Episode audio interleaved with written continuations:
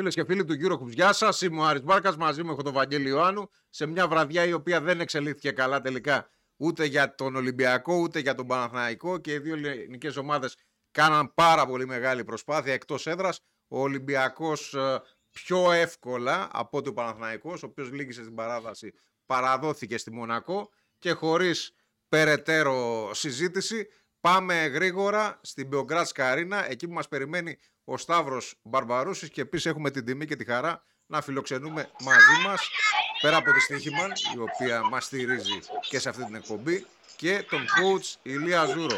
Σταύρο και coach, καλησπέρα. Είμαστε έτοιμοι να συνδεθούμε. Το παιχνίδι τελείωσε πριν από λίγο. Σταύρο, ένα πρώτο σχόλιο και μετά μιλήσει και ο coach. Κατευθείαν γιατί δεν έχει επιστροφή. Ωραία. Ναι, ο coach δεν έχει επιστροφή, οπότε θα μου λέτε εμένα αν θέλετε να το ρωτήσω κάτι και θα του δώσω το ε, ακουστικό το δικό μου για να μιλήσει. Λοιπόν, ο Παναθηναϊκός, όπως είπες και εσύ, ηττήθηκε στην παράταση ένα παιχνίδι που έμοιαζε να είναι δικό του, το έχει φέρει στα μέτρα του, με καταπληκτικό τον ε, Ναν, με το σχήμα που ε, έφερε το Παναθηναϊκό να πάρει διαφορά 10 πόντων με το, στο 4 τον Μίτογλου, σε όλο το δεύτερο ημίχρονο το Λεσόρ, χωρίς να βγει ούτε ένα δευτερόλεπτο, με τον Ναν αντί του Σλούκα και τους Γκριγκόνης και Γκραντ. Ο Γκραντ ξερόλεψε ολοθρευτή, αλλά στο τελευταίο λεπτό ε, δεν κατάφερε να περιορίσει τον Πάντερ που πήρε την μπάλα, την καυτή πατάτα αλλιώς στην, στην επιστροφή του ο αρχηγός της Παρτιζάν με 7 συνεχόμενους πόσου στο παιχνίδι στην παράταση και εκεί μίλησε και ο παράγοντας έδρα όπως είδατε όλοι. Δεν άντεξε ο Παναθηναϊκός στην καυτή Stark Arena και δυστυχώς γνώρισε μια ήττα η οποία με τα σημερινά αποτελέσματα σε συνδυασμό με τι κάνανε όλες οι άλλες ομάδες που ήταν κοντά στον Παναθηναϊκό στην βαθμολογία θα ήταν όχι απλά χρυσάφι όπως γράψατε πολύ εύστοχα στον ε, τίτλο της εκπομπής, αλλά θα ήταν, πιστεύω, το αποτέλεσμα που θα τον χαρακτήριζε μέχρι το τέλος του πρώτου γύρου. Ωραία. Σταύρο, ο coach να μας κάνει ένα σχόλιο. Ωραία. Γιατί είσαστε, είσαστε, και στα, είσαστε και στην εξέδρα και υποθέτω ότι σύντομα θα πρέπει να αποχωρήσετε από εκεί. Έχουν ήδη αρχίσει, να ξέρεις, Άρη, να ανακατασκευάσουν το γήπεδο το αυριανό μάτς του Ερυθρού Αστέρα. Ωραία. Λοιπόν, μισό λεπτό να μου πείτε να ακούτε τον coach. Ναι, ναι, ναι, ναι. Τον ακούμε καθαρά. Καλησπέρα, καλησπέρα, coach. Πάμε στο παρασύνθημα. Καλησπέρα. Ναι, ναι. Καλησπέρα και από μένα. Τι είδες, τι είδες σήμερα σε αυτό το, Εντάξει, ήταν το ένα παιχνίδι thriller στην κυριολεξία; Ναι, ήταν ένα παιχνίδι πάρα πολύ ενδιαφέρον, με πάρα πολύ τακτική. Ο Ζέλι Μιρομπράτοβιτς ξεκίνησε το παιχνίδι ε, προσπαθώντας να απειλήσει μέσα με ψηλό σχήμα. Ο Παναθηναϊκός έπαιξε πολύ καλά το pick roll ε, στην επίθεση, δηλαδή μπόρεσε να ε, χρησιμοποιήσει πολλές φορές αλλαγή στη διαδικασία του screen, δηλαδή ε, να αλλάζει γωνία το screen ο ψηλός και δεν μπορούσε να, αντιμετωπιστεί αυτό από την Παρτιζάν. Ήλεγχε το παιχνίδι στο μεγαλύτερο διάστημα, θα έλεγα, ο Παναθηναϊκός. Ε, δεν έδωσε ρυθμό στην Παρτιζάν, έχασε όμως ε, προς το τέλος του τέταρτου δεκαλέπτου θα έλεγα τη συγκέντρωση. Έχασε ε, το ρυθμό με, κάποια, με κάποιες κακές άμυνες και κάποια καλάθια, κάποιους ευθυδιασμούς. Έδωσαν, ε, θα έλεγα, την αυτοπεποίθηση. Ο Ντόζιερ ήταν πολύ καλός, ο Καλμπόκο ήταν καλός, για το, ο Καμπόκλο ήταν πολύ καλός, ο οποίος και στην άμυνα βοήθησε πολύ την Παρτιζάν, δηλαδή στις αλλαγές και στα επιθετικά rebound. Ε, θα έλεγα ο Παναθηναϊκός είχε μεγάλη ευκαιρία σήμερα. Δυστυχώς δεν τα κατάφερε. Δηλαδή, ο Παναθηναϊκός σήμερα; Ε, εντάξει, δεν είναι ωραίο να χρησιμοποιούμε λέξεις αυτοκτόνησης. Έχασε δικό του μάτς, να το πω διαφορετικά. Ε, έχασε τη συγκέντρωση σε κρίσιμα σημεία και σίγουρα έχασε μια μεγάλη ευκαιρία. Ναι. Δηλαδή ήταν ένα παιχνίδι το οποίο θα μπορούσε πραγματικά να το κλέψει, το είχε φέρει στα μέτρα του ε, είχε τη διαφορά. Εκεί που είχε διαφορά των 10 πόντων ήταν πολύ κρίσιμο το 5-0 το οποίο έγινε από την ε, Παρτιζάν. Αυτό το σημείο θα έλεγα ήταν το κομβικό ε, στο παιχνίδι. Ο Ναν ήταν πολύ ζεστός, αλλά κάποια στιγμή σε εκείνο το σημείο... Σε εκείνο το σημείο στους 10 πόντους το πίστεψε Ακριβώς. περισσότερο από όσο έπρεπε, έκανε δύο Ακριβώς. βιαστικές επιθέσεις και έκανε το 5-0 η Παρτιζάν. Πάρα πολύ σωστά, ακριβώς. Εκεί δηλαδή θα έλεγα ότι με μια περισσότερη μια και μια περισσότερη συγκέντρωση θα είχαν, ε, πώς να το πούμε, καλύτερη δυνατότητα για το τέλος του παιχνιδιού. Ε, το έπαιξε με 7 παίκτες ο Παναθηναϊκός το παιχνίδι coach. Το έπαιξε με 7 παίκτες. Ε, εντάξει. Αυτή είναι η ερώτηση. Αυτή είναι η ερώτηση. Γιατί ο Σλούκας δεν έχει παίξει καθόλου στο τελευταίο δεκάλεπτο του αγώνα. Ναι, και λίγο και νομίζω ελάχιστα στο δεύτερο ημίχρονο συνολικά. Ναι. ναι. Εκ των υστέρων είναι πολύ εύκολο να πούμε το τι είναι, γιατί για παράδειγμα αντίστοιχα και εγώ ε, τη διάρκεια του παιχνιδιού διαρρεωτόμουν γιατί έπαιζε ο Άντρουσιτς, ε, ο οποίος ήταν κακός αμυντικός, ε, είναι ένας κακός Και όχι ο Αβράμοβιτς ή κάποιος και... άλλος. Ακριβώς. Και όχι ένας άλλος παίκτης ο οποίος θα μπορούσε να παίξει καλύτερη άμυνα. Οι προπονητές εκείνη τη στιγμή ε, πίστεψαν σε αυτούς τους παίκτες που είχαν. Ε, δηλαδή, για παράδειγμα, ο Μπράτοβιτς πίστευε ότι είχε καλύτερη επιθετική λύση εκεί και θα μπορούσε να δώσει διαδρόμους στους άλλους παίκτες και χώρους στους άλλους παίκτες. Απ την άλλη, να ανοίξει το γήπεδο δηλαδή με αυτούς. Ακριβώς. Απ' την άλλη έχανε στην άμυνα. Ε, σε αντίθεση ναι. πάλι ο Παναγικός ε, δεν είχε το Σούκα. Ε, πίστεψε στον Γρηγόνης, ο οποίος ε, θα έλεγα ότι σε, στο ξεκίνημα του παιχνιδιού ήταν καλός, ήταν ζεστός. Ε, είχε μείνει αρκετή ώρα έξω. Λέγαμε λοιπόν ότι ε, ήταν το, το, αυτό που πίστευε ο προπονητής. Δεν μπορούμε να πούμε εκ των υστέρων ήταν σωστό ναι. ή λάθος τόσο εύκολα, γιατί αυτό το παιχνίδι είδαμε ότι κρίθηκε σε πολύ μικρές λεπτομέρειες, πραγματικά μικρές λεπτομέρειες. Δηλαδή ένα shoot, ένα, ε, μία άμυνα, ένα rebound, γιατί χάθηκαν και rebound ε, θα έλεγα εκείνη τη στιγμή, τα οποία ε, ήταν πολύ κρίσιμα. Λοιπόν, να σας αποδεσμεύσουμε γιατί σε λίγο έτσι όπως πάνε θα, θα μεταφέρουν ναι, τα γραφεία. Βλέπετε, βλέπετε που τους βλέπετε ε, τι κάνουν. Αυτή τη στιγμή εγώ το κρατάω το γραφείο γιατί έχουν πάρει το από κάτω. Έχουν πάρει όλες τις μπρίζες. Τα κρατάω στα χέρια όλα. Τους βλέπετε που κινούνται δεξιά-αριστερά και. Μόνο μια κουβέντα για την ατμόσφαιρα. Coach και Σταύρο, μια κουβέντα για την ατμόσφαιρα. Η ατμόσφαιρα ήταν φανταστική. Η ατμόσφαιρα ήταν φανταστική πραγματικά. Και πραγματικά είναι πάρα πολύ ωραίο να παίζεις μπάσκετ και να βλέπεις μπάσκετ με τέτοιο κόσμο και τέτοια ήταν, ατμόσφαιρα. Ήταν παρούσα και η γυναίκα του Λεσόρ, η οποία μμ. δεν σταματούσε να χαιρετάει τον κόσμο και να δέχεται, να δέχεται φιλιά. Ναι. Ο Λεσόρ είχε κάνει τα γενέθλιά του, του μικρού γιου του χθες εδώ στο Βελιγράδι και ακόμα δεχόταν δώρα και συγχαρητήρια η γυναίκα του που δεν σταματούσε όλη, σε όλο το παιχνίδι να πηγαίνει πάνω κάτω. Πολύ ωραίες και εικόνες με τον Ομπράντοβιτς που αγκάλιασε όλους τους ανθρώπους του Παναθηναϊκού μετά και τους παίκτες, ειδικά τον Σλούκα. Και στην αρχή, αν είδατε και το βίντεο του Eurohoops, όταν βγήκε ο Αταμάν και γιουχαρίστηκε, ο Ομπράντοβιτς το πήρε αγκαλιά σαν να λέει σταματήστε, τον κράτησε σφιχτά στην αγκαλιά. Δηλαδή δεν ήταν απλά μια τυπική, τυπική ένα τυπικό φίλημα. Ε, τον κράτησε ένα-δύο δευτερόλεπτα και σταμάτησε ο κόσμος να, να φωνάζει. Ωραία. Σας ευχαριστούμε πολύ. Σταύρο πήγαινε για μια βόλτα στα αποδητήρια. Άμα χρειαστεί, θα ξανασυνδεθούμε. Κότσε, ευχαριστούμε. Ευχαριστώ. Να είστε καλά. Ευχαριστώ. Εμείς ευχαριστούμε. Λοιπόν, ο Παναθηναϊκός ήταν καλύτερος. Αυτό ουσιαστικά είπε και ο coach Ζούρος. Αυτό είπε και ο Σταύρος. Ο Παναθηναϊκός ήταν πολύ καλύτερος. μεγάλο διάστημα. Για μένα ήταν καλύτερη ομάδα σήμερα ο Παναθηναϊκός. Ε, γι, αυτό, γι' αυτό είπα εάν αυτοκτόνησε, γιατί έχει χάσει δικό του παιχνίδι. Δεν κρίνει πολλά ένα παιχνίδι στη 10η, 11η αγωνιστική, 11η αγωνιστική συνολικά. Ε, Σταύρο και κότσα σας ακούμε ακόμα εμείς. Τώρα δεν ξέρω αν είναι και στον αέρα και τους ακούει και ο κόσμος. Τώρα δεν τους ακούμε. λοιπόν, θα πάνε στα αποδητήρια από ό,τι κατάλαβα. Συνεννόηση έκαναν. Ωραία. Ε, ο Παναθηναϊκός, επαναλαμβάνω, ήταν καλύτερος. Ήταν καλύτερη ομάδα. Ήταν καλύτερη ε, ομάδα. Έπαιξε μπασκετάρα. Ο Παναθηναϊκός έπαιξε μπασκετάρα. Νομίζω ότι φάνηκε η διαφορά. Θα μου πεις οι Αμερικανοί λένε άνοιξε την τηλεόραση τα τελευταία δύο λεπτά, άμα θες να δεις μπάσκετ. Ναι, ναι. Σε αυτό το επίπεδο το ποιος θα κερδίσει. Ναι, αλλά έπαιξε καλύτερα. Ήταν πιο οργανωμένος. Απλώς ήταν πιο οργανωμένος, είχε αυτοματισμούς, είχε αμινάρες, είχε σωστές επιθέσεις ως επιτοπλίστων. Ο Ναν έκανε ένα γεμάτο παιχνίδι. Ε, Απλώς στα τελευταία λεπτά, εγώ δεν νομίζω ότι είναι απώλεια συγκέντρωσης. Είναι υπερβολική σιγουριά από κάποιους παίκτες του Παναθηναϊκού και ειδικά από τον Αν, αλλά και τον Γκραντ θα σου πω. Υπερβολική σιγουριά.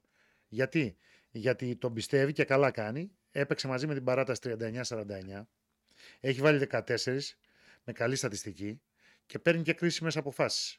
Και παίρνει και κρίσιμα σουτ. Ναι, στην αρχή της σεζόν δεν θα το έλεγες για τον Γκραντ. Για το Ναν ε, περιμέναμε όταν έρθει να δούμε πόσο, πόσο θα του πάρει, πόσο Δεν- χρόνο θα του πάρει για να προσαρμοστεί. Δεν θε- Όμως δε- κοίτα, το δεν μάτι θε- το είχαν στα χέρια τους. Πρόσεξε, δεν θέλω να είμαι μετά στον προφήτης. Η αλήθεια είναι ότι το Grand ε, θεωρώ ότι όλοι τον είχαμε υποτιμήσει. Γιατί στην ουσία είναι παίκτης που αν ερχόταν κατευθείαν από το NBA στον Παναθηναϊκό, όλη η συζήτηση θα ήταν πολύ διαφορετική. Επειδή τον ξέραμε από τον Επειδή Προμηθέα, μεσολάβησε επειδή ο έπαιζε Προμηθέας, η Eurocup Tube Telecom και, κτλ. και, και. Υπήρχε αυτή η λογική. Αν θες τη γνώμη μου, η διαφορά φάνηκε, που φάνηκε ήταν μιας ομάδας που όπω η Παρτιζάν πέρυσι έφτασε μια ανάσα από το Final Four και έγινε ό,τι έγινε με τη Real Madrid για να μείνει έξω. Δηλαδή ο Πάντερ στα δύσκολα, ενώ είναι εξαφανισμένος όλο το μάτς, προσπαθεί να βρει τα πατήματά του, θα πάρει την ευθύνη και θα τα αποκριθεί. Την πήρε. Και από την άλλη πλευρά. Έβαλε παλικαρίσια και από καλάθια. την άλλη πλευρά. βλέ- Λειτουργήσε σωστά. Ναι. Ο Ντοζίερ όμως είναι ο παίκτης. Ναι, Ο Ντοζίερ είναι ο ναι, παίκτης ναι, ναι. που αλλα... είναι ο game changer στην πραγματικότητα για να δώσει την ευκαιρία στον Πάντερ Είναι ο να το Ντοζίερ. κερδίσει το μάτι είναι ο Ντοζίερ. Απλά το Δηλαδή θέμα είναι... δίπλα, δίπλα στο βράχο Λεντέι της Παρτιζάν. Ναι, Έτσι. εντάξει, το θέμα ο είναι ότι πολυτιμότερο είναι ο Λεντέι. Εντάξει, το θέμα είναι ότι ο Παναθηναϊκός όμως μαθαίνει να τα κερδίζει αυτά τα ματς. Μαθαίνει, προσαρμόζεται στις απαιτήσεις αυτού του τρομερά υψηλού επίπεδου. Αν ο Ναν κατάφερνε να πάρει μόνος του όπως πήγαινε κάποια στιγμή να το κάνει αυτό το ματς, Πήγε να το πάρει θα μόνος. ήταν εκπληκτικός. Τώρα το είπε σωστά. Θα ήταν εκπληκτικός. Ναι, ο Παναθηναϊκός με 7 παίκτες και με τον Ναν, ε, με τον Ναν μπροστάρι πήγε να πάρει το ματς. Και δεύτερος που πήγε να κάνει το ίδιο πράγμα απόψε είναι ο Γκραντ. Δεν είναι ούτε ο Λεσόρ, ούτε ο Γκριγκόνης, ούτε ο Μίτογλου που φαίνεται στα τελευταία λεπτά και αρχίζει και σκοράρει. Μέχρι ένα σημείο ο Μίτογλου είχε τρεις πόντους. Ένα δίποντο, μια βολή. Εντάξει, το τέλος ήταν θέμα κουράσης όμως. Εκεί θέλω να φτάσω και θα καταλήξω γιατί το είπα Ναι. στον coach, αλλά η σύνδεση με τον τρόπο που έγινε δεν μας επέτρεπε να κάνουμε μεγαλύτερη ανάλυση. Γιατί το χάνει ο Παναθηναϊκός στο μάτς. Γιατί κουράζεται. Είναι πνευματικό το θέμα στο τέλος και σωματικό. Δεν είναι η απώλεια συγκέντρωσης επειδή δεν άκουσαν τον, ε, τον Αταμάν στις οδηγίες. Επειδή ε, ο κόσμος μπήκε στην εξίσωση του μάτς, αυτά που λέμε εμείς δημοσιογραφικά κλισέ. Είναι επειδή ο Παναθηναϊκός σήμερα είχε μια τακτική. Πήγε να πάρει με τους 7 ένα πολύ μεγάλο διπλό που θα τον σταθεροποιούσε στην πρώτη τετράδα. Έχει ο Καλαϊτζάκης 0. Ο Βιλντόσα 10 δευτερόλεπτα 0 πόντους. Ο Γκάι 0 χρόνος συμμετοχής. Α, α, περίμενε. Ο Αντετοκούμπο 0 και ο Ματζούκας 1-31. 0 κι αυτός. Δηλαδή έχει 5 που έκαναν 0 πόντους ανεξάρτητα από το αν έπαιξαν 1, 2 ή και 10 λεπτά όπως έπαιξε ο Βιλντόσα. Οι περισσότεροι από τους 5 δεν έχουν παίξει δευτερόλεπτο. 7 παίκτες έπαιξαν, εκ των οποίων α, ο Μπαλτσερόφσκι έπαιξε 11.50 και ο Σλούκας, εδώ είναι η συζήτηση, έπαιξε 21.50 και δεν έπαιξε στο τελευταίο δεκάλεπτο του αγώνα που εγώ το συζητούσαμε μέσα. Ναι. Το λέγαμε εκείνη την ώρα. Δεν είναι ότι το λέμε τώρα. Σε επικαλούμε για τη μαρτυρία σου. Όχι, επικαλούμε όχι. εσένα ως μάρτυρα. Ε, εκείνη την ώρα που ο Ναν τους, τους έχει καθαρίσει, να μην πω τίποτα άλλο πιο βαρύ, τους έχει καθαρίσει ο Ναν. Ε, και ο Παναθηναϊκός έχει συν 10. Βάζεις και το Σλούκα, δεν ξέρω ποιον βγάζεις. Προφανώς και βγάζεις τον Γκριγκόνης για να παίξει με τρία γκαρντ, γιατί αυτοί θα πιέσουν. Λέω εγώ τώρα, Ναι. αφού δεν θέλεις να βγάλεις τον Γκραντ. Να το δεχτώ. Και τους παίρνεις το ματσάκι ήσυχα και όμορφα. Και απλά. Θα μου πεις εσύ μετά, γιατί το έλεγες εκεί. Μα θα σου βάλει αυτό το σουτ που έβαλε στη λήξη του χρόνου. Από τη γωνία. Ναι, έβαλε και ο Ντοζίερ τέτοια τρελά. Λοιπόν, Τα ε, λεγόμενα έχουμε μαζί μας- σέρκουσα που έχουμε- λένε οι Αμερικανοί. ναι, Ναι, ναι. Ε, Έχουμε μαζί μας και τον Μιχάλη Στεφάνου για Ναι. να μπει σιγά σιγά στη συζήτηση. θα γι' μπει αυτό. τώρα κατευθείαν. Αλλά μερικές φορές όμως δεν φτάνουν. Είναι η συζήτηση που κάναμε Ναι. τις προηγούμενες εβδομάδες και για τον Ολυμπιακό. Οι 7, όταν παίξει σε τέτοια έδρα, με τέτοια ομάδα που δεν είναι στα καλά της Παρτιζάν, φαίνεται. Ο Αβράμοβς δεν έπαιξε γιατί προέρχεται από τραυματισμό και δεν μπορούσε να παίξει περισσότερο. Ο Πάντερ δεν ήταν καλός στο μεγαλύτερο διάστημα, επειδή και αυτός προέρχεται από τραυματισμό. Δεν είναι σε φόρμα οι αυτοί οι παίκτες. Γι' αυτό τράβηξε το κουπί ο Λεντέι. Ο Καμίνσκι δεν ήταν στο κλίμα του αγώνα. Από ένα σημείο και μετά είχαν τις μάχες. Ε, και γι' αυτό ήταν έξω. Εγώ, συ- Στο εγώ τέλος συμφωνώ με αυτό που είπε ο coach Ζούρος, ότι τώρα είναι πολύ δύσκολο να μπούμε στο μυαλό των προπονητών για το τι συνέβαινε στα τελευταία λεπτά. Μα το πήγαινε για να το πάρει το μάτς με τους 7. Και Αλλά δεν το ακόμα πήρε. και στο φινάλε, εκεί που ήρθε, πήγε να κερδίσει το ματς η Παρτιζάν στην κανονική διάρκεια και δεν τα κατάφερε τελικά και είχε τελευταίο σουτ ο Παναθηναϊκός Ε, βέβαια, με τον που δεν Γκριγκόνη. πρόλαβε με τον Γκριγκόνη. Ήταν τέ- τέτοια ένα Ο που Παναθηναϊκός δεν έκανε καν φάουλ στην τελευταία. Ότι- Άμα μείνουμε αυτό λέγαμε, σε τέτοιο ότι- ματς που πάει και στην παράταση, που κρίνεται στις λεπτομέρειες, πρέπει να μείνουμε σε 100 φάσεις. Υπάρχουν τόσες λεπτομέρειες Ναι, στο φινάλε στην που- τελευταία επίθεση της Παρτιζάν που βιάζεται ο Πάντερ να ξεκινήσει, άλλοι λένε άργησε να ξεκινήσει. Ο Παναθηναϊκός έχει τρία ομαδικά, δεν κάνει το τέταρτο. Αποδεικνύεται, εσύ λες να κάνει το τέταρτο εκείνη την ώρα που Εκείνη βλέπουν την το ώρα έλεγα να μάτς. κάνει Σου το λέω εγώ γιατί. Μπορεί να κλέψουν την μπάλα. Την κλέβουν την μπάλα. Τους έμεναν και τρία δευτερόλεπτα. Ο Γκριγκόνης μπορούσε να κάνει και σουτ με καρπό. Να σταθεί Αν δηλαδή ήταν λίγο πιο, ένα μέτρο ναι, πιο πίσω. έτοιμος. Νομίζω ότι ήταν και κούρασε εκεί. Ναι, λέω ένα μέτρο πιο πίσω και να εκτελέσει. Πήγε ένα μέτρο πιο μπροστά, το βάλε με ταμπλό. Μπήκε, δεν μπήκε. Αλλά είχε λήξει ο χρόνος. Τι θέλω να σου πω. Ότι είναι το ρίσκο που παίρνει ο προπονητής. Σου λέει δεν έχω φτάσει στο peak. Θέλω κι άλλο χρόνο. Κι άλλες εβδομάδες με όλους τους παίκτες για να βρω τη χημεία και την ομοιογένεια. Και έτσι βασίζεται σε συγκεκριμένους. Και επιλέγει να παίξει με τον Ναν και τον Γκραντ και τον Γκριγκόνη σταθερά στο 3, ανεξάρτητα από το δίδυμο ψηλών, Μίτογλου, Λεσόρ ή αν μπήκε βγήκε κάποιος άλλος, και να το πάρω το ματς. Φτάνει στο συν 10. Και μετά βάζει και το τρελό τρίποντο στη λήξη χρόνου ο Γκραντ. Πάει για Γκραντ νίκη ο Παναθηναϊκός, Γκραντ νίκη. Και όμως, όταν το μάτς φτάνει στην παράταση, είναι κουρασμένα τα άλογα. Μιχάλη, για να σε βάλουμε συζήτηση, εγώ θέλω να, το, αντι- να, το, να σε ρωτήσω για την τακτική του Αταμάν. Γιατί εγώ συμφωνώ με αυτό που λες Βαγγέλη, ότι ψάχνει να βρει τις ισορροπίες του ο Παναθηναϊκός και τα, τους παίκτες του Αταμάν. Αλλά από την άλλη πλευρά, Μιχάλη, ο Αταμάν αυτούς ξέρει, αυτούς εμπιστεύεται και με δεδομένο ότι λείπουν ο Χουάντσο και ο Παπαπέτρου, νομίζω ότι αυτό είναι, έφτασε και το rotation κατά μία έννοια στα όρια Πριν του. απαντήσεις, Μιχάλη, να του πούμε χρόνια πολλά. Δεν του Χρόνια είπαμε. πολλά, ναι. Είναι Άρης Αντρέα. Άρη τον λέμε, αλλά αγγλικά έφερε γιατί είναι και Αντρέα. Γιορτάζει σήμερα. Χρόνια του πολλά. Ευχαριστώ. Κύριε Μπάρκα, χρόνια Ευχαριστώ. πολλά. Πάμε, Μιχάλη, έλα. Καλησπέρα. Καλησπέρα και από μένα και πολύχρονος ε, Αρή Ανδρέα. Ε, λοιπόν, ε, η πλάκα είναι ότι τελείωσε το μάτς του Ολυμπιακού και μείναμε όλοι με την εντύπωση ότι παραέσφιξε το rotation ο Μπαρτζόκας και είδαμε τον Παναθηναϊκό μετά με ακόμα πιο σφιχτό rotation. Ε, κοίτα, ε, νομίζω ότι ο Παναθηναϊκός σήμερα αυτοκτόνησε και είναι από τις περιπτώσεις που ξεκάθαρα τακτικά ε, η χρέωση για αυτό που συνέβη νομίζω πηγαίνει στον Αταμάν, διότι δεν μπορεί να μην είδε αυτό που είδαμε όλοι εκείνη τη στιγμή, ότι ο Κέντρικ Ναν, για τον οποίο θα αναφερθώ αμέσως μετά, του είχε κάνει τη δουλειά στο έπακρο, τον είχε, φάει, τον είχε στείλει στο συν 10, 4 λεπτά πριν το τέλος της ερησίπηση, εκεί βάζεις το Σλούκα στη θέση του Ναν, για να ηρεμήσει το παιχνίδι, να το πάρεις άνετα, να διαχειριστεί τις καταστάσεις, να διαχειριστεί τις κατοχές, να διαχειριστεί το ρυθμό, να διαχειριστεί την ταχύτητα και να πας σε ένα εύκολο διπλό, γιατί τον Σλούκα τον θέλεις ακριβώς για αυτό το πράγμα. Τον θέλεις Εκεί ήταν για να φυλάκια για κλείσεις σας. τα μάτς; Στο συν 10 μες Σλούκα μέσα, εγώ θα σου πω και με τρία γκάρ.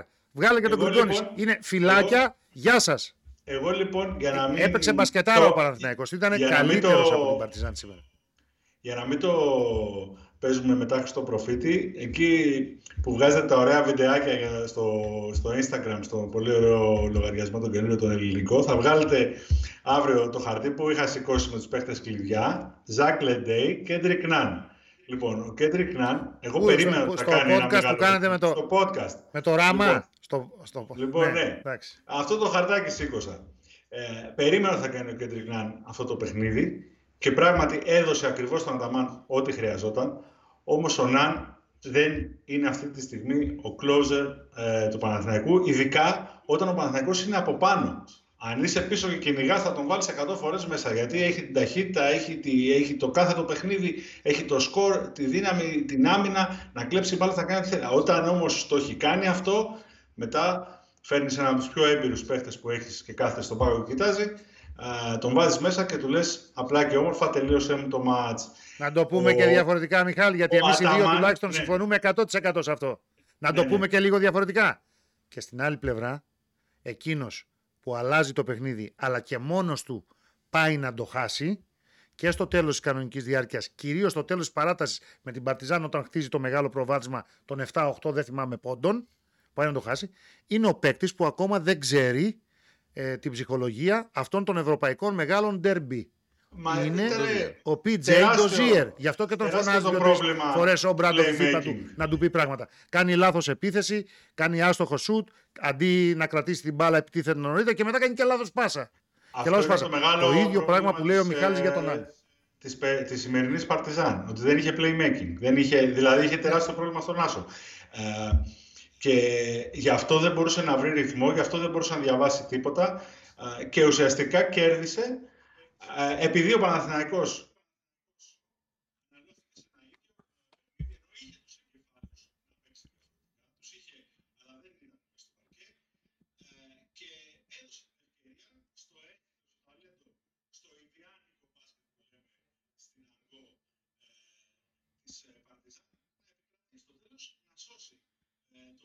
Του το κλέψε.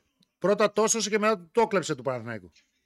Πάρει στην παράταση εύκολα γιατί εκεί που φτάνει θα το πάρει και η έδρα. Ε, καταλαβαίνουμε όλοι ότι δεν είναι εύκολο και για μια ομάδα η οποία τώρα προσπαθεί να κάνει κάποιες ε, νίκες δηλώσεις ότι είναι εκεί, είναι για ψηλά κτλ. όπως ο Παναθηναϊκός. Τέλος πάντων, ε, νομίζω ότι αν απομονώσουμε τα αποτελέσματα δεν χάθηκε ο κόσμος για κανέναν από τους δύο. Αν μη τι άλλο έκαναν ε, σοβαρή προσπάθεια με τα προβλήματά τους και ο Ολυμπιακός και ο Παναθηναϊκός. Ο Παναθηναϊκός πολύ πιο κοντά έφτασε στην νίκη. Ο Ολυμπιακός θα μπορούσε και εκείνος ε, σε δύο-τρεις κατοχές παίχτηκε ουσιαστικά, έγινε η πλάστικα προς την Μονακό. Θα το πούμε μετά για τον Ολυμπιακό, Μιχάλη, αλλά, αλλά μια ναι. στιγμή. Επειδή περνάνε οι αγωνιστικές, στο τέλος του μήνα, γιατί μπήκαμε στο Δεκέμβρη πλέον, έχει περάσει η ώρα, είμαστε μετά τις 12 που συζητάμε, στο τέλος του μήνα Δεκεμβρίου θα έχει κλείσει ο πρώτος γύρος. Νίκη-νίκη, φασούλι το φασούλι, θα γεμίζει το σακούλι για τους άλλους και όχι για τους δικούς μας. Δηλαδή το 6-5 ρεκόρ τώρα που έχει ο Παναθηναϊκός, ο Ολυμπιακός, η Φενέρ, η Μακάμπη, Μπασκόνια παίζει αύριο, Βαλένθια παίζει αύριο, ε, Εφές παίζει αύριο, έτσι. Το 6-5, θα δούμε πόσε άλλες ομάδες θα πάνε στο 6-5. Είναι μεγάλη διαφορά από το 8 ή το 9-2 της Μπαρσελώνα αύριο ε, και από το 7-3, 8-3 ή 7-4 της Βίρτους αύριο και σίγουρα από το 7-4. η Βίρτου ιτήθηκε. Άρα είναι 7-4. Είναι 7-4. Από το 7-4 της Βίρτου και της Μονακό είναι τεράστια διαφορά. Γιατί; Σε μια-δυο νίκες θα παιχτεί. Η τετράδα. Εννοείται και σε άλλες μια-δυο νίκες θα παιχτεί σε σχέση με το 7, 8, 9 και 10 και η εξάδα. Θα τα λέμε κι αυτά. Υπό αυτή, τη... ναι. υπό, υπό Αλλά... αυτή την έννοια είναι πολύ καλό. Είναι πολύ καλό για τον Παναθηναϊκό ότι αν μη τι άλλο πήγε το μάτι στην παράταση. Άρα η διαφορά με την Παρτιζάν είναι στο χ. Κοίταξε να δεις, είναι μια, ένα μεγάλο... Ναι, Μιχάλη, ένα...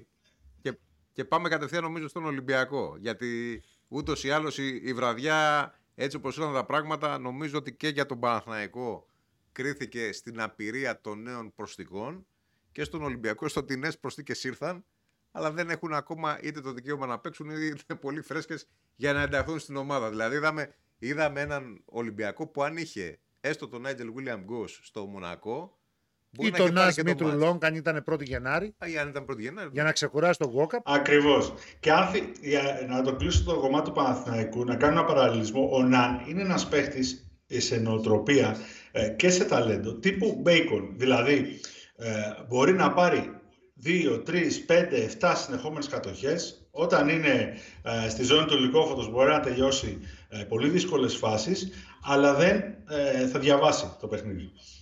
Ε, τέλος πάντων, νομίζω έγινε κατανοητό αυτό που θέλουμε να πούμε. Πάντως ο αποψινός Ναν πολύ καλύτερο σε σχέση με ό,τι έχουμε δει μέχρι τώρα. Όχι, Ακόμα και το παιχνίδι πρωταθλήματος με την ΑΕΚ. Όχι. Βελτιωμένος. Βελτιώνεται συνεχώς και για να μην παραξηγηθεί αυτό που λέει ο Μιχάλης, νοοτροπία μέσα στο παρκέ. Δεν έχω καμία σχέση ως επαγγελματίας. Όχι. Με τον Μπέικον καμία. καμία μα για μπάσκετ μιλάμε. Για μπάσκετ μιλάμε. Ναι. Ε, ο, ο, Ναν, ο Ναν είναι στρατηγός. Ο Ναν είναι στρατηγός. Πιστεύω... Απλά θα έπρεπε να πασάρει λίγο παραπάνω την μπάλα στο τέλος. Και πιστεύω από αυτό που έχουμε δει από τον Έργη Ναταμάν, το σημερινό δεν είναι ότι δεν είδε ότι υπήρχε ο Σλούκας. Α μην πούμε για τον Βιλντόζα, που επίσης είναι ένας παίκτης που μπορεί να διαχειριστεί καταστάσεις, αλλά ήταν φανερό ότι ήταν εκτός παιχνιδιού ε, με μόλις 10 λεπτά ε, συμμετοχής.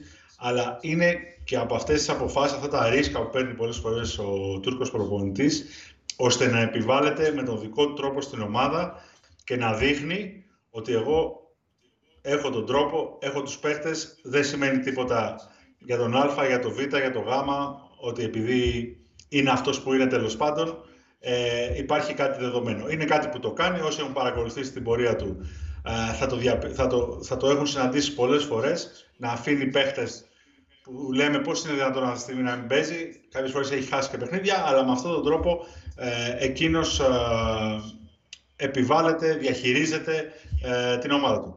Πάμε στον Ολυμπιακό.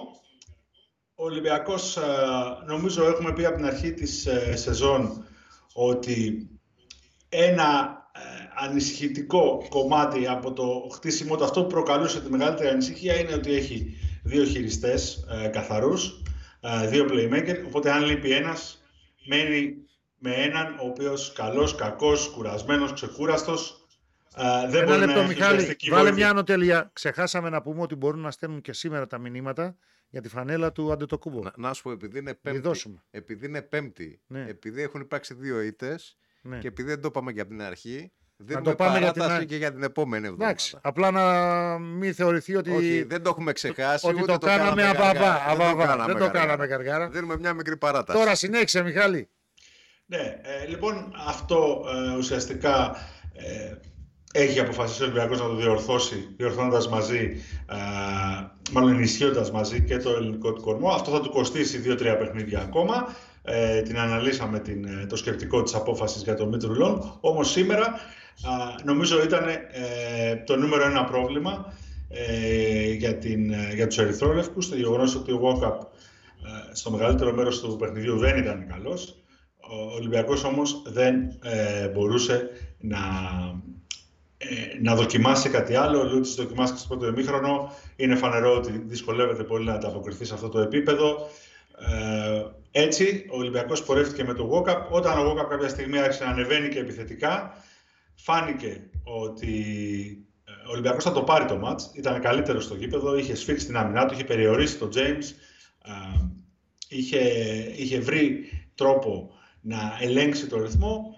Όμως, ε, Αλλά ήρθε και- η κρίσιμη ώρα. Αλλά ήρθε η κρίσιμη Ήρθε η ώρα. κρίσιμη ώρα. Ο, ο Γόκαπ έχασε δύο βολές, έχασε ένα εύκολο φλωτεράκι εκεί από κοντά. Ο Τζέιμς Αυτό έβαλε τα είναι. μεγάλα Μετά σουτ. το Αυτά είναι. 71-71. Και 73-73, Όχι, νο- νομι- δύο λεπτά Ναι, πριν το όχι, τέλος. νο- νομίζω οι χαμένες βολές ήταν το πρώτο καμπανάκι. Στο ότι- 71-71. ο- ότι θα υπάρξει πρόβλημα και ότι θα έχει θέμα ο Ολυμπιακός στο να πάρει τους πόντους που χρειάζεται στο φινάλε. Από την άλλη πλευρά υπήρχε ο Μάικ Τζέιμς, ο οποίος ήταν εκπληκτικός και ασταμάτητος και ουσ- όπως είπε και ο κος Μπαρτζόκας, καθόρισε το ματς. Και μπήκε και ξεκούραστος. Ναι. Αυτή είναι η διαφορά σε σχέση με τον Ολυμπιακό. Αυτό, αυτό είναι που συζητάμε τώρα. Ο, ο James στα πρώτα λεπτά του τέταρτου δεκαλέπτου το βλέπει από τον πάγκο. Και απορρίσαμε πότε θα τον βάλει. Τον βάζει ο Σάσα Ομπράντοβιτς και παίρνει άνετα τις προσπάθειές του. Σαν σε προπόνηση. Δηλαδή δεν αγχώνεται, δεν μοιάζει κουρασμένος, δεν είναι νευρικός. Πάει στο ρελαντί. Τη παίρνει και το τρίποδο το πήρε άνετα και μέσα πήγε για να κερδίσει τα φάουλ. Τις φάσεις που έχει δηλαδή. Ενώ ο Ολυμπιακός πήγε μέχρι εκεί. Συμφωνώ απόλυτα με τον Μιχάλη. Ε, φάνηκε ότι εκείνη την ώρα είναι καλύτερος και έτοιμος να πάρει το ματ, αλλά δεν είχε ανάσες.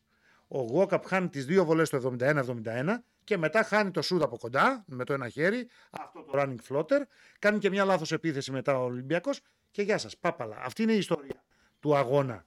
Η διαφορά δεν αντιπροσωπεύει τη διαφορά την πραγματική στο παρκέ μεταξύ των δύο ομάδων. Θα, αν έβαζαν και το τελευταίο σουτ θα πήγαινε και πιο Όχι, κοντά. ε, ε, να σου Γιατί πω κάτι. κυνήγησαν να βάλουν Όχι, και το να σου πω κάτι, Βαγγέλη. Ε, αυτή τη στιγμή, με τις απουσίες που έχει ο Ολυμπιακός, ίσως και αυτή να είναι η διαφορά. Αυτά τα τελευταία δύο λεπτά. Αυτό είναι. Ναι. Μα γι' αυτό Με δεδομένες το απουσίες ξεκίνησε που να υπάρχουν. Ότι δεν μπόρεσε να αντέξει. Ο- Παπαπέτρου και Χουάντσο. Ο James έπαιξε Ολυμπιακός. 30 λεπτά, ο Γόκαπ έπαιξε 35. Ε, όμως πέρα από αυτό είναι και η αμυντική προσπάθεια που κάνει ο Γόκαπ ε, που είναι πολύ μεγαλύτερη ε, σε σχέση με τον James. Ε, έτσι κι αλλιώς ο- η ένταση με την οποία παίζει και στις δύο πλευρές. Αυτό είναι, αυτό είναι, αυτή είναι η διαφορά τους. Ο Ε, James δεν πάει στην άμυνα, το Ο ξέρει. James, σήμερα, ο James σήμερα ήταν καταπληκτικός στο πρώτο κομμάτι του παιχνιδιού, χωρίς να εκβιάζει τίποτα, διάβαζε, ε, έδινε τις μπάλες ε, έξω, ε, έπαιρνε τις προσπάθειες που έπρεπε και εκεί η Μονακό πατούσε καλύτερα. Ο Ολυμπιακός σταδιακά ε, το μάτισε το παιχνίδι. Έχει δύο ε, υπερόπλα επιθετικά αυτή τη στιγμή που βρίσκονται σε, σε φοβερό ρυθμό τον Κάναν και τον ε, Πίτερς. Ο Κάναν ξεκίνησε, ο Πίτερς ε, βρήκε ρυθμό αργότερα. Ε, πήρε πράγματα στην αρχή από τον ε, Φαλ ε, που δεν είχε αντίπαλο στο πρώτο πεντάλεπτο. Ε, τα ακούω όλα και πολλή συζήτηση για το αν θα έπρεπε να μπει ο Φαλ να κλείσει το παιχνίδι γιατί ήταν καλός ο Μιλουτίνοφ που έρχεται από τραυματισμό και για το αν έπρεπε να ξαναμπεί ο Μακίση και για το τι δεν μπήκε στο πρώτο ημίχρονο ο Μπραζδέκης που ο Ολυμπιακός είχε ανάγκη Είναι η από ίδια καυτό. συζήτηση γιατί δεν μπήκε ο Αβράμοβιτς στην Παρτιζάν. Μα δεν Ναι, προέρχεται από τραυματισμό. Δεν είναι Φαινόταν έτοιμο. ότι ο Ολυμπιακός είχε ανάγκη από κάθε το παιχνίδι. Είχε ανέβει πάρα πολύ ψηλά η πίεση της, ε, της Μονακό. Κάποια στιγμή τον στραγγάλιζε. Εν πάση περιπτώσει, η διαχείριση που έγινε έφερε το παιχνίδι ε, σε ένα ε, 73-73, 2 λεπτά και 4 δευτερόλεπτα από το τέλος. Δηλαδή, ε, ό,τι και να πούμε, το παιχνίδι κρίθηκε ε, από δύο ε, κρίσιμες κατοχές ε, εκατέρωθεν.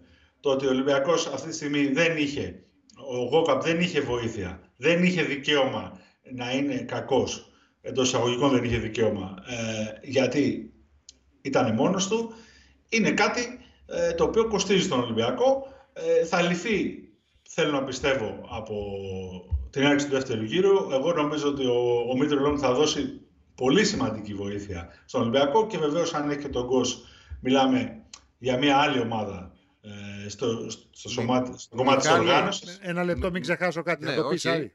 Κράτα Πες το. το. Δύο πραγματάκια. Επειδή είπε γκος, γι' αυτό ήθελα να σου το πω. Σε λίγο. Κράτα Για το. πες. Μην το ξεχάσεις. Για θα τα ξεχάσω εγώ όπως άλλες φορές και τα θυμόμαστε όταν κλείνει η εκπομπή. Δύο, πα, ε, δύο σημαντικές παράμετροι του σημερινού μάτς στον Καστόν Μεντεσίν έχει αλλάξει η ονομασία του όχι, γηπέδου. όχι, το ίδιο είναι. Ναι, Όχι, το ίδιο. στον Καστόν Μεντεσέν, λοιπόν, ε, που μπο- για μένα άλλαξαν τη ροή του αγώνα. Και ίσως φανεί και περίεργο. Το flopping και η τεχνική ποινή ε, που δέχεται ο Μοτεγιούνας, πεντακάθαρο flopping και σωστή τεχνική ποινή, σε συνδυασμό με το αντιαθλητικό που έχει κάνει και η αποβολή του από το μάτς, υποχρεώνει τον Ομπράντοβιτς των φτωχών να βάλει πιο νωρίς μέσα στο παιχνίδι, πιο νωρίς μέσα στο παιχνίδι, τον Ντόντα Χολ, α- αν θα τον έβαζε δεν ξέρω αν συνέχιζε ο Μοτογιούνας σε καλό ρυθμό, δεν ξέρω και πότε θα τον έβαζε. Και πότε τον βάζει. Όταν έχει ήδη στο παρκέ τον δεύτερο πολύ καλό δημιουργό του, άσε τον James, τον Έλιο Κόμπο, που αμέσως τον σημαδεύει στα μη μάτς, ειδικά με Πίτερς ή άλλο κοντό Παπα-Νικολάου κτλ. Και, και του πετάει την μπάλα στο Θεό, την πιάνει και τελειώνει δύο-τρεις φάσεις. Και όχι μόνο αυτό, νομίζω ότι έκανε και φοβερή δουλειά στα επιθετικά rebound. Και, α- μπράβο, και Εκεί- αποκτάει εκεί και αυτό που παιχνίδι λέει ο Άρης. μέσα, Αυτό είναι το μεγαλύτερο μέσα πρόβλημα. έξω που δεν είχε η Μονακό εκείνη την ώρα. Κοίτα να δεις τώρα μια παράμετρο που συζητάμε αυτή τη στιγμή που μου έκανε εντύπωση. Βρίσκει σχήμα νίκης, θα το πω εγώ, ο από την Μπράντοβιτς, αποβολή. ο Σάσα, γιατί είχαμε και τον άλλον, τον κανονικό απόψε, στο άλλο μάτς. Κανονικός είναι και ο Σάσα. Ναι, ρε παιδί μου, Κανονικός. λέω των φτωχών για να τον ξεχωρίζουμε. Ε, πλουσίων όμως της Μονακό. Είδα Φεντορίτσεφ εκεί, Ναι. πανηγύρια και τέτοια. Ε, βρίσκει ρυθμό και κάτι ακόμα. Ο παίκτης που κάνει τα λάθη, που πατάει τη γραμμή στο τέλος του ημιχρόνου, ο James δηλαδή, που, που πάει να γίνει κατά κάποιο τρόπο, όχι ακριβώς, ναν της Μονακό στο σημερινό μάτς και όχι και Walker ας πούμε, να μην συγκρίνουμε δύο Ναι, NBAs, ναι, ναι, ναι. ο Mike James, στο τέλος παίρνει τις σωστές αποφάσεις. Ναι, ναι. Αυτό είναι το μυστικό. Για μένα. Ε, Για μένα. Γενικά, Πέρα από όλα τα άλλα που λέμε, πόσο θα Ναι. ήταν σημαντικός ο Πετρούσεφ, πόσο θα είναι το Ναι, ναι, γήπεδο ναι. σήμερα, γιατί η χρήση των δύο ψηλών του Ολυμπιακού ήταν ιδανική, αλλά με τον Πετρούσεφ κιόλας, ως τρίτη λύση και στο 4 αντί του Σίγμα, ο Ολυμπιακός θα βάζε και δύο σουτάκια από μακριά, την κρίσιμη ώρα που κουράστηκαν όλοι οι άλλοι. Έτσι. Θα άνοιγε την άμυνα της Μονακό κι άλλο, θα δημιουργούσε διαδρόμους για τον Κάναν που βάζει 20 γρήγορους και στο τέλος δεν έχει επιθέσεις. Γιατί προσαρμόζεται η άμυνα Δεν πάνω. βρίσκει ούτε Γιατί σου. ο Πίτερς δεν μπορεί. Γιατί ο Πίτερς δεν μπορεί να πάρει ένας εναντίον ενός. Ενώ ο Πετρούσεφ θα βάζα τα σουτάκια από μέση και μακρινή απόσταση και θα ήταν άλλο το παιχνίδι σήμερα. Αυτό που δεν μπορεί να κάνει ο Σίγμα που λειτουργεί μόνο στο μικρό χαμόγελο. Στο χαμόγελο. Κοίταξε, λέγαμε κοίταξε να παλιά. δεις. Νομίζω ότι ε, ο Ολυμπιακός είναι δύσκολο αυτή τη στιγμή ε, με το ρόστερ του ε, να ανταπεξέλθει ε, εύκολα σε τόση αθλητικότητα χωρίς να έχει κάθε το παιχνίδι. Σωστό. Δηλαδή, ε, Σωστό. ε, ε, μια τριάδα, Ουατάρα, ε, Διαλό, ε, Τζον Μπράουν, ε, παίχτες πίεσαν πάρα Σταμάτα πολύ. εκεί μια στιγμή. Τον- Τζον Μπράουν. Το θυμήθηκα τώρα και μετά ο Άρης θα μας πει για Νάιτζελ Γουίλιαμς Γκος. Σταμάτα στον Τζον Μπράουν. Ο Σλούκας, ο Σλούκας λέω, γιατί θυμόμουν ακόμα νωρίτερα που έλειπε από το τελευταίο δεκάλεπτο του Παναθηναϊκού. Ο Γουόκαπ, κατά την άποψή μου, δίνει τρεις σωστές ολόσωστες πάσες. Ε, άλλοι και προπονητές ειδι- ει- ειδικά θα διαφωνήσουν. Ο απλός κόσμος θα πει το λάθος χρεώνεται στον πασέρ. Ναι, όταν δίνω όμως στο δυνατό χέρι του Πίτερς, στο δεξί, που ποστάρει ας πούμε στη- στην κορυφή, έξω από το τρίποντο, τη, την σκαστή πάσα, περιμένω ότι τον Τζον Μπράουν θα τον βάλει στην πλάτη του. Όταν βγαίνει τρεις φορές από μπροστά, του κλέβει την μπάλα και δίνω έξι εύκολους πόντους, συγγνώμη, αλλά έτσι η δουλειά δεν γίνεται. Εντάξει, γι' αυτό είναι Ε, το περίμενε. Για, Ναι, αυτό γι' αυτό ακριβώς. και λέω εγώ τώρα. Αυτό λέω ότι δεν Ο μπορεί Τζον Μπράουν δεν θα Ολυμπιακός. ρίσκαρε δεν θα ρίσκαρε όταν ήξερε ότι ε, δεν θα την πιάσει την μπάλα. Του το κάνει μία, του το κάνει δύο. Όταν του το κάνει και τρίτη φορά, συγγνώμη, ού κάνει δροσοφού. Δέκα φορές θα βγει ο Μπράουν μπροστά από τον Πίτερς, γιατί ε, είναι, πο- είναι Από τον πολύ. Peters. ε, Ναι, από τον Peters. ε, Μα όσε φορές να γίνει, μπορεί να βγει μπροστά του. Είναι ε, παίχτης με μεγαλύτερη δύναμη, με μεγαλύτερη έκρηξη.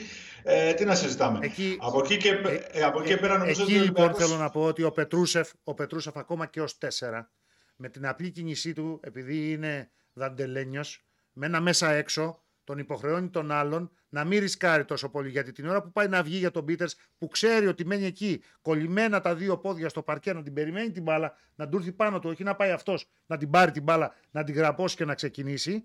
Έτσι, γιατί είναι κυρίως spot.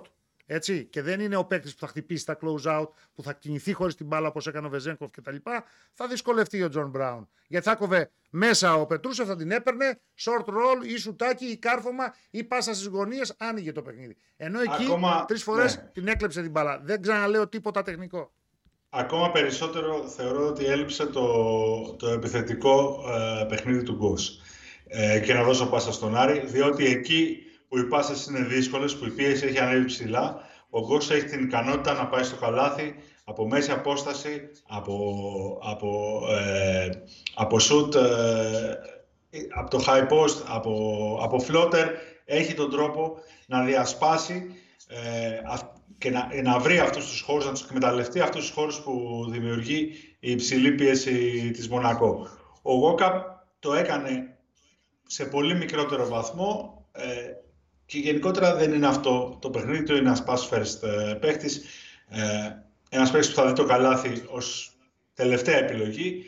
Ε, αυτό, ε, αυτό είναι το παιχνίδι του και νομίζω εκεί ε, ουσιαστικά βασίστηκε και η αμυντική τακτική της ε, Μονακό, ξέροντας ότι ο Ολυμπιακός δεν έχει τον τρόπο να επιτεθεί. Ο, ο Μακίσικ το τιμώρησε αυτό μία φορά, στη μία φορά που το επιχείρησε στο τέλος του ημιχρόνου, πήρε goal foul. Προφανώς για να μην παίξει άλλο σημαίνει ότι δεν είναι και έτοιμος, Δεν μπορεί Ε, να παίξει άλλο. δεν μπορεί να παίξει άλλο. Ε, και ο Μπραζδέκης, αυτή ήταν, αυτός ήταν ο λόγος ε, που Καλός χρησιμοποιήθηκε. σήμερα ο Μπραζδέγη. Ε, Ναι, Καλός. γιατί μπορούσε να εκμεταλλευτεί Καλός, τέτοιες γιατί καταστάσεις. δεν υπήρχε Προσπάθησε και στην Παπα-Νικολάου άμυνα. σήμερα στο γήπεδο. Ναι, ο Παπα-Νικολάου, ε, και με αυτό ήθελα να κλείσω. Δεν Ο υπήρχε. Παπα-Νικολάου ήταν Μηδέν. ε, ε, σε μια πολύ κακή μέρα. Ε, το ίδιο και, ο, όπως είπαμε, ο Γόκαπ σε, σε μεγάλο διάστημα του παιχνιδιού, αν και ανέβηκε σημαντικά στο, προς το τέλος, αλλά δεν άτεξε. Και βεβαίως ε, ούτε ε, για παίχτες όπως ο Λούις και ο Λαρετζάκης προσφέρονταν το σημερινό μάτς. Είχε πάρα πολύ δύναμη, είχε πάρα πολύ έκρηξη. Ε, ήθελε έναν καλό Μακίσικ, ας πούμε, αν ήταν έτοιμος θα μπορούσε ο Ολυμπιακός να βγάλει τρεις-τέσσερις τέτοιες φάσεις και να το πάρει. Τέλος πάντων, ε, Γε- Άρη, γενικά, γενικά, γε- ναι, γενικά με τις γαλλικές ομάδες δεν ματσάρουμε καλά στο θέμα της ενεργειάς τους. Λόγω αλλά θέλω, να σε αθλητικότητας, πάω, ναι. κα- θέλω να σε πάω κατευθείαν στη διπλή εβδομάδα γιατί έχει γίνει και σχετική ερώτηση εδώ Για, πέρα. για γκος είπες. Αυτό τι θα γίνει με τον Γκος; Έχουμε εικόνα για το πότε θα επιστρέψεις γιατί εγώ η εντύπωση που έχω είναι ότι είναι αμφίβολος και για την επόμενη εβδομάδα. Ναι, μετά τις 10 Νομίζω ότι ξέρω. είναι πολύ δύσκολο να το δούμε και την επόμενη εβδομάδα. Ναι. Ναι. Αυτό, αυτό Ε, είναι το πιο κρίσιμο ερώτημα αυτή τη στιγμή για τον Ολυμπιακό. Μετά τις 10 Δεκεμβρίου ξέρω. Νομίζω, Είχαν πει για 15, τώρα μπορεί να πάει και 10. Πάντως εκεί, αυτό ξέρω εγώ. Μεταξύ 10 νομίζω και ότι σε αυτή τη 17. εβδομάδα δεν θα τον δούμε, ναι. Παι- Και Παιδιά, αυτό, και υπάρχουν, αυτό είναι σημα... το, εκ των πραγμάτων είναι πρόβλημα για τον υπάρχουν Ολυμπιακό. σημαντικές δηλώσεις. Να, Για πες. επιστρέψουμε... να επιστρέψουμε λίγο. Για πες για να κλείσουμε και σιγά σιγά Ναι, ναι, να επιστρέψουμε λίγο. στον Παναθηναϊκό. Ναι, ναι, ναι, ναι. ναι, ναι, ναι. Έχει κάνει σημαντικές δηλώσεις ο, ο Αταμάν. Ε, και τώρα δικαιώνει αυτό που λέγαμε. Δεν ήμασταν τρελοί. Ναι. Είδαμε ότι ο Παναθηναϊκός έπαιξε μπασκετάρα. Γι' αυτό και ξεκινήσαμε με αυτό το σχόλιο. Γι' αυτό ρώτησα το Ζούρο αν αυτοκτόνησε. Και τελικά συμφωνήσαμε να πούμε, άσε την αυτοκτονία, να πούμε ότι έχασε μια μεγάλη ευκαιρία. Ευκαιρία. Ναι. Ε, στην πραγματικότητα όμως έχασε δικό του παιχνίδι. Λέει, νομίζω ότι παίξαμε το τέλειο μπάσκετ για 38 λεπτά. Και έχει δίκιο. Έπαιξε μπασκετάρο ο Παναθηναϊκός. Είμαι χαρούμενος για αυτό που παίξαμε μέχρι τότε. Στο τελευταίο δίλεπτο, η εντύπωσή του είναι ότι δεν έχασε τη συγκέντρωση του Παναθηναϊκός που είπαμε εμείς, δηλαδή ο coach Ζούρος, είναι ότι πανικοβληθήκαμε, λέει. Παίξαμε εξαιρετική άμυνα μέχρι τότε. Είναι- Αναφέρεται είναι- πάντα στα 38 λεπτά. Είναι, είναι νομίζω διαφορετικές εκφράσεις αλλά η ουσία είναι η ίδια. Περίμενε. Αλλά σταματήσαμε να παίζουμε άμυνα στο τέλος. Δεν, περίμενε. Ο Κέβιν Πάντερ βρήκε μεγάλα σουτ. Κάλαμε λάθη, χάσαμε ένα lay-up. Δεν είχαμε τόση ενέργεια στην παράτηση. Καλά, αυτό το είδαμε όλοι. Έπαιξε με 7 παίκτες.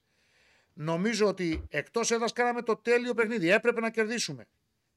Αναφέρεται στην αξιολόγηση και λέει εκεί δεν είχα, ότι είναι καλύτερος ο Παναγιακό στην αξιολόγηση εσείς με την Παρτιζάν για αυτό το μάτς, αλλά στην παράτηση δεν είχαμε ενέργεια. Για το Λεσόρ ρωτήθηκε που έπαιξε τα 25 συνεχόμενα. Λέει, μίλησα γι' αυτό με, το, με τους συνεργάτες μου στον Πάκο και με τον ίδιο.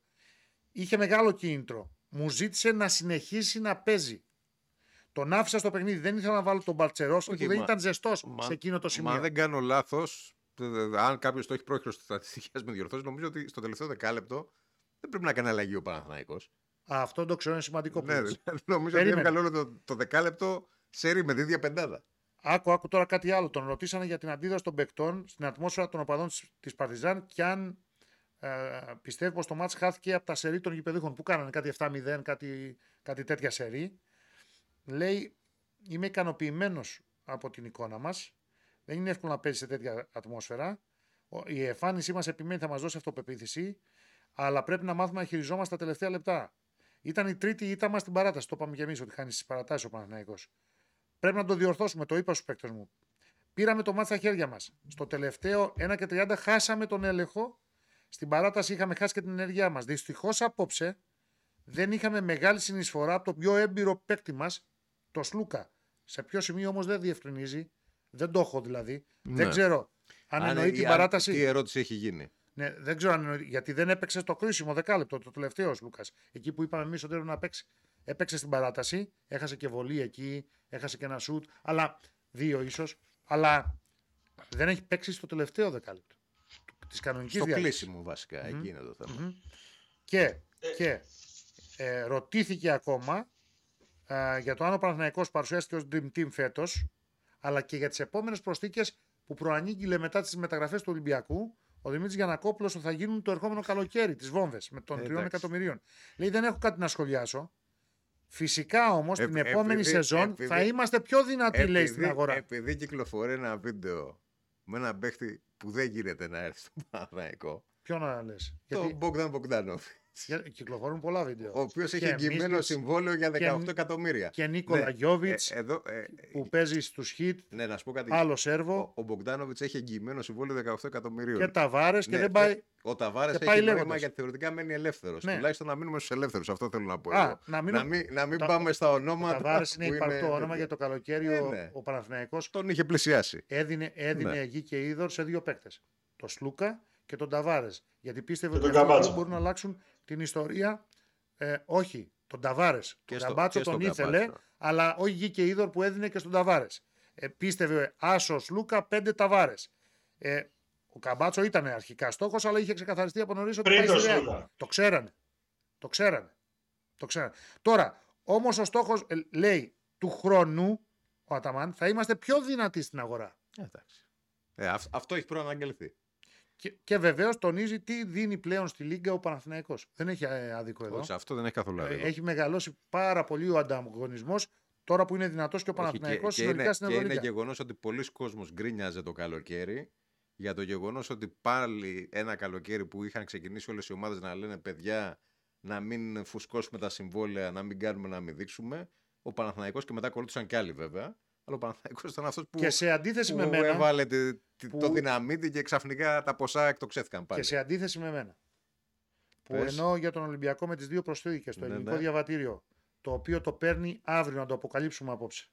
Αύριο παίρνει το ελληνικό διαβατήριο ο Ναζ Μήτρου Λόγκ. Αλλά, αλλά για να μην βιαστείτε, στην Ευρωλίγκα έχει δικαίωμα να παίξει από την έναρξη του 1η δεύτερου Ιανουαρίου, γύρου. ναι. Εκεί Ένα. δεν έχει να κάνει με το διαβατήριο, αυτό έχει να κάνει με το ελληνικό Και σε πρωτάθλημα. αντίθεση με τον Ολυμπιακό που πήρε Πετρούσεφ και Νάζ Μήτρου Λόγκ, έτσι.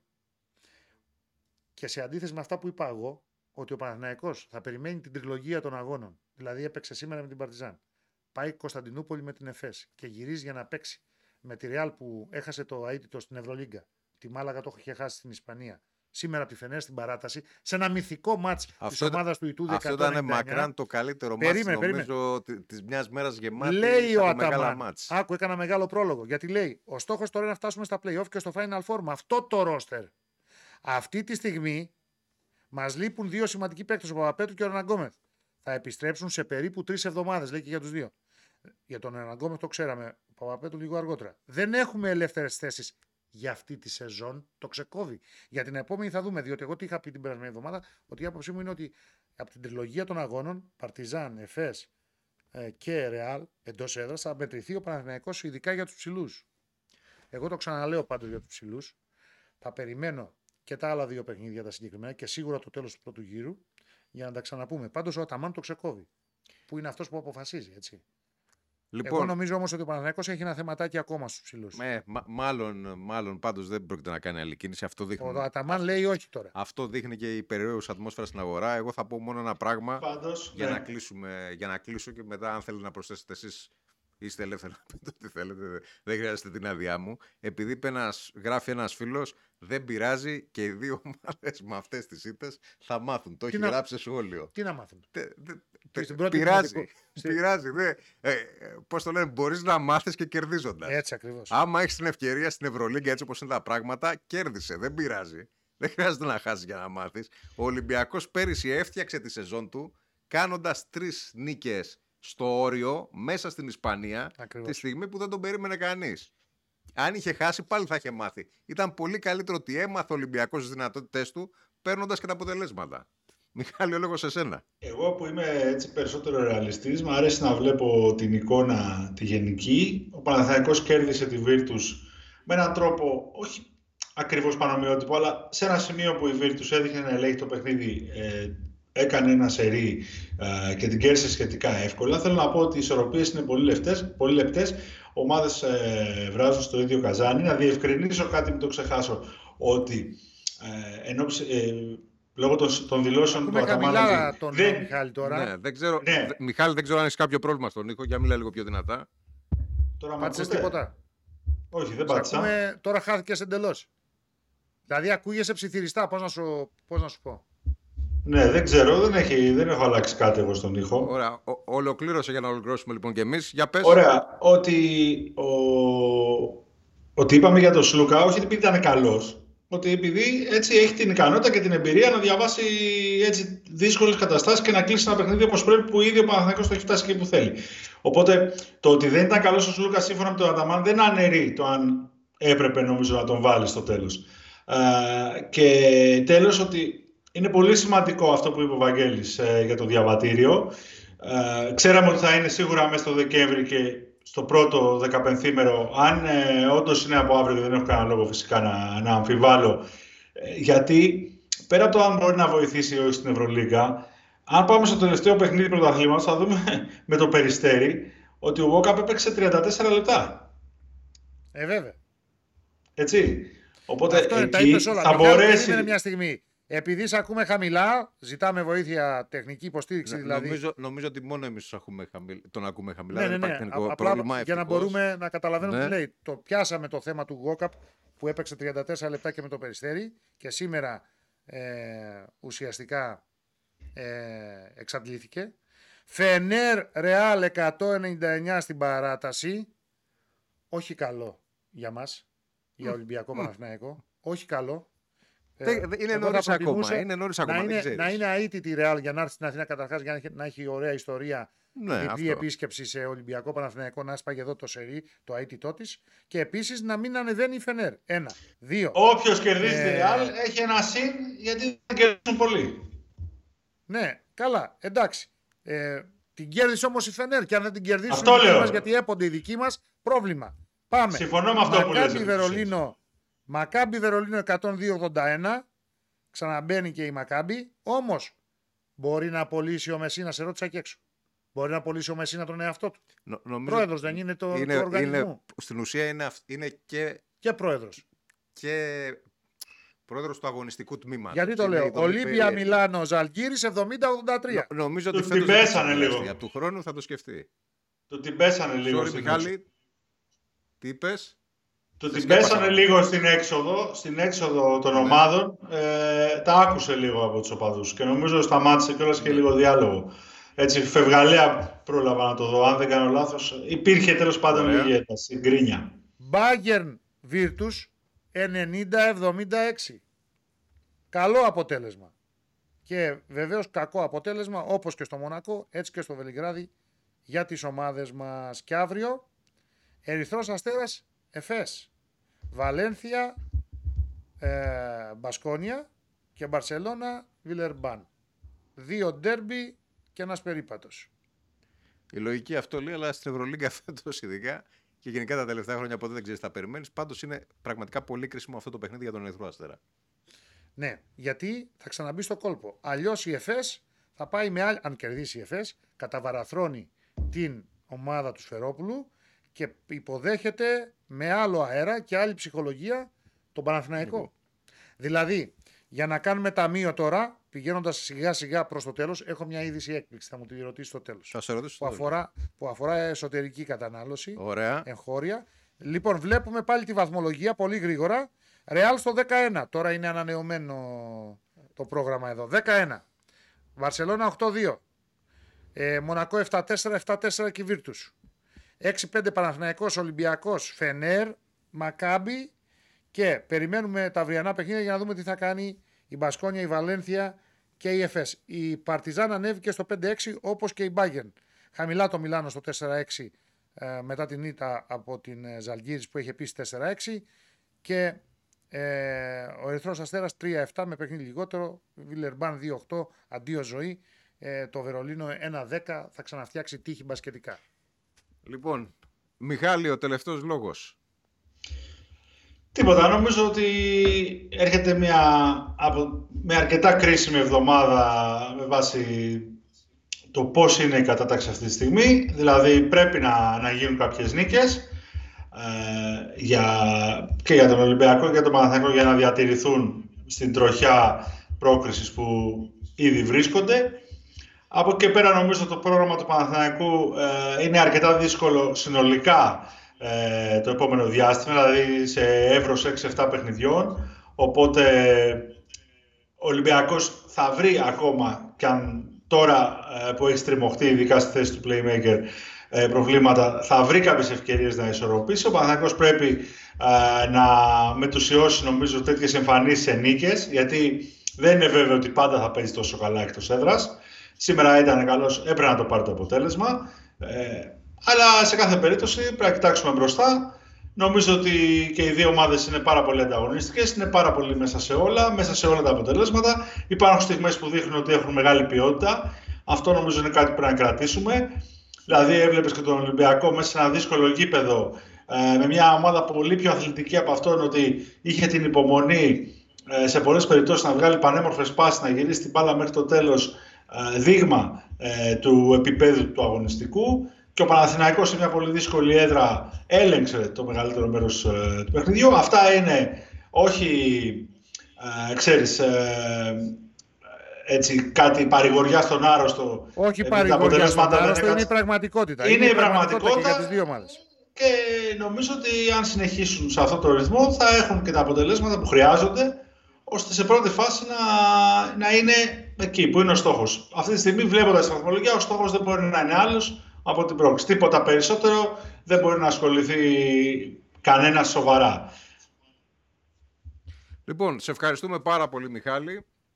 Καλό βράδυ. Ο Μιχάλης περνάει ούτως ή άλλως ωραία στη Βαρκελόνη. Ωραία, περνάμε Μια και χαρά. εμείς. Κοίτα, Ωραία, σήμερα παίζαμε περνάμε, περίμενε, ωραία, περνάμε και με τη Στίχημαν που στηρίζει την 100%. εκπομπή. Δεν το συζητάμε.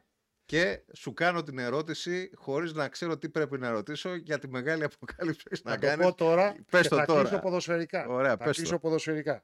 Ε, ε, έχει προκηρύξει μια θέση γενικού διευθυντή ο ΕΣΑΚΕ. Άσο, δεν, δεν είμαι υποψήφιος. Α, οκ. Δεν έκανα αίτηση.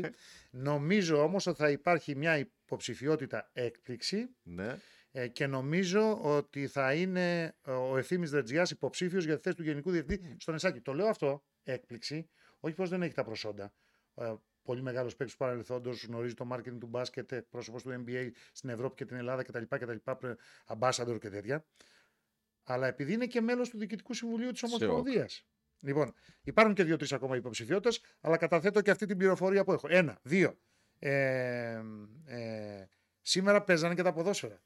Εκτός από τον μπάσκετ. Ε, Και είχαμε έξι συν- συνολικά αναμετρήσεις. Είναι crossover επεισόδιο. Θα μιλήσει και για ποδόσφαιρο. Για πες. Περίμενε, περίμενε. Είχαμε έξι συνολικά αναμετρήσεις. Ναι. Τέσσερις ποδοσφαιρικές, δύο μπασκετικές. Κάποιοι πικρόχολοι λέγανε για 0 στα 6. Τελικά, αν δεν έχω κάνει λάθος, δεν έχω, δεν έχω το σκορ της ΑΕΚ. Παρακαλώ το, τη, την κουρτίνα 2 για να ενημερωθώ για το ότι ήρθε το ποδόσφαιρο της ΑΕΚ. Ε, έχει 5-0 χάσει ο Ολυμπιακός στη Γερμανία από τη Φράιμπουργκ. Έχει χάσει στην Ισπανία τη Villarreal ο Παναθηναϊκός 3-2. Ξύπνησε αργά, αποχαιρέτησε το Europa.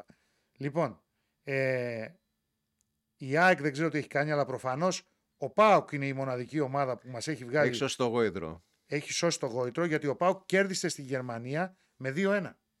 Καλό είναι αυτό. Κέρδισε στη Γερμανία με 2-1. Ε, κοιτάζω απλά να δω. Τι έχει κάνει η ΑΕΚ. Ναι. Τι, μόνο αυτό το αποτέλεσμα λείπει. Να το δω τώρα μια στιγμή. Δεν είναι δύσκολο. Νομίζω μπορούμε να έχουμε το χρόνο. Ε, τι έκανε η ΑΕΚ; Η Μαρσέη λέει κέρδισε, νίκη πρωτιάς 4-3 το, και έκανε δώρο στην ΑΕΚ. Λοιπόν, η ΑΕΚ έχασε ε, από την Brighton 1-0 στη Φιλαδέλφια. Ε, Ένα πέντε. 1-5. Ε, οκ. Οι πικρόχολοι δικαιώθηκαν δηλαδή συνολικά για ποδόσφαιρο μπάσκετ. Οι, οι ρεαλιστές. Έτσι Οι θα τους πεις. ρεαλιστές. Για, Έτσι θα τους για το πεις. ποδόσφαιρο ρεαλιστές τι θα είναι. Και, και να κλείσουμε και με μ, εθνική ομάδα, έτσι.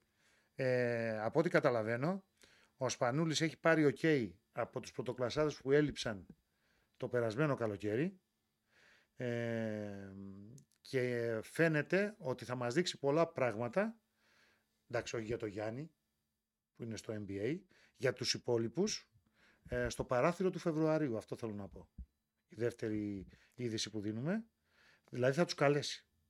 Επειδή υπάρχει και διακοπή στην Ευρωλίγκα. Για πρώτη φορά υπάρχει Χρόνια διακοπή πολλά της και στον Ευρωλίγκας. Ανδρέα Ζαγκλή Σωστό. και ακόμα ένα μέλος ε, στο Διοικητικό Συμβούλιο του BCL από την Ελλάδα που θα ανακοινωθεί την επόμενη εβδομάδα. Ο αντιπρόεδρος του ΕΣΑΚη και αντιπρόεδρος του Κολοσσού, ο Μιχάλης Μελής, μπαίνει στο Διοικητικό Συμβούλιο του Basketball Champions League. Και καμία τύχη για την ε, καταγγελία του Προμηθέα για το τελευταίο time out με τη Ρήτας, Ε, επειδή εντάξει, άκουσαν τις οδηγίες ε, οι Λιθουανοί. Είχε- Συμβαίνουν είχε- και στις καλύτερες Είχε οικογένειες. γίνει πέρυσι και μεγαλύτερο ταβαντούρι για αντίστοιχο σκηνικό στο Final Four, αν θυμάσαι. Ναι. Του BCL και Ναι. εντάξει, άνθρακες ο θησαυρός εν Ναι. τέλει. Λοιπόν, κάπου εδώ Κάπου εδώ ολοκληρώσαμε. τέλειωσαμε. Ολοκληρώσαμε. Το, η φανέλα του Αντετοκούμπο είπαμε την ερχόμενη εβδομάδα. Και επειδή βλέπω ότι εντάξει, μπαίνει ο κόσμος κάποια στιγμή, δεν είναι υποχρεωμένος να ακούσει την εκπομπή από την αρχή ή να το ακούσει όλο σε ρί. Ε, ε, δεσμευόμαστε να το βάλουμε και στην περιγραφή για να το βλέπετε και να στέλνετε μηνύματα. Γιατί μέχρι στιγμής ένας έχει στείλει μόνο ένα μήνυμα. Αδιανόητο. Είναι αδιανόητο Ε, δεν και, μπορούσε να γίνει και θα, κλήρωση, είναι, δεν είναι θα είναι δικαίωση. άδικο. Δεν είναι κλήρωση, είναι Α, ορισμός. Είναι ορισμός. Περιμένουμε, λοιπόν, να κάνουμε κλήρωση. Είναι απονομή. λοιπόν, Λοιπόν. με τέτοιο χέρι χαίρετε. Καλό σας βράδυ. Γεια σας.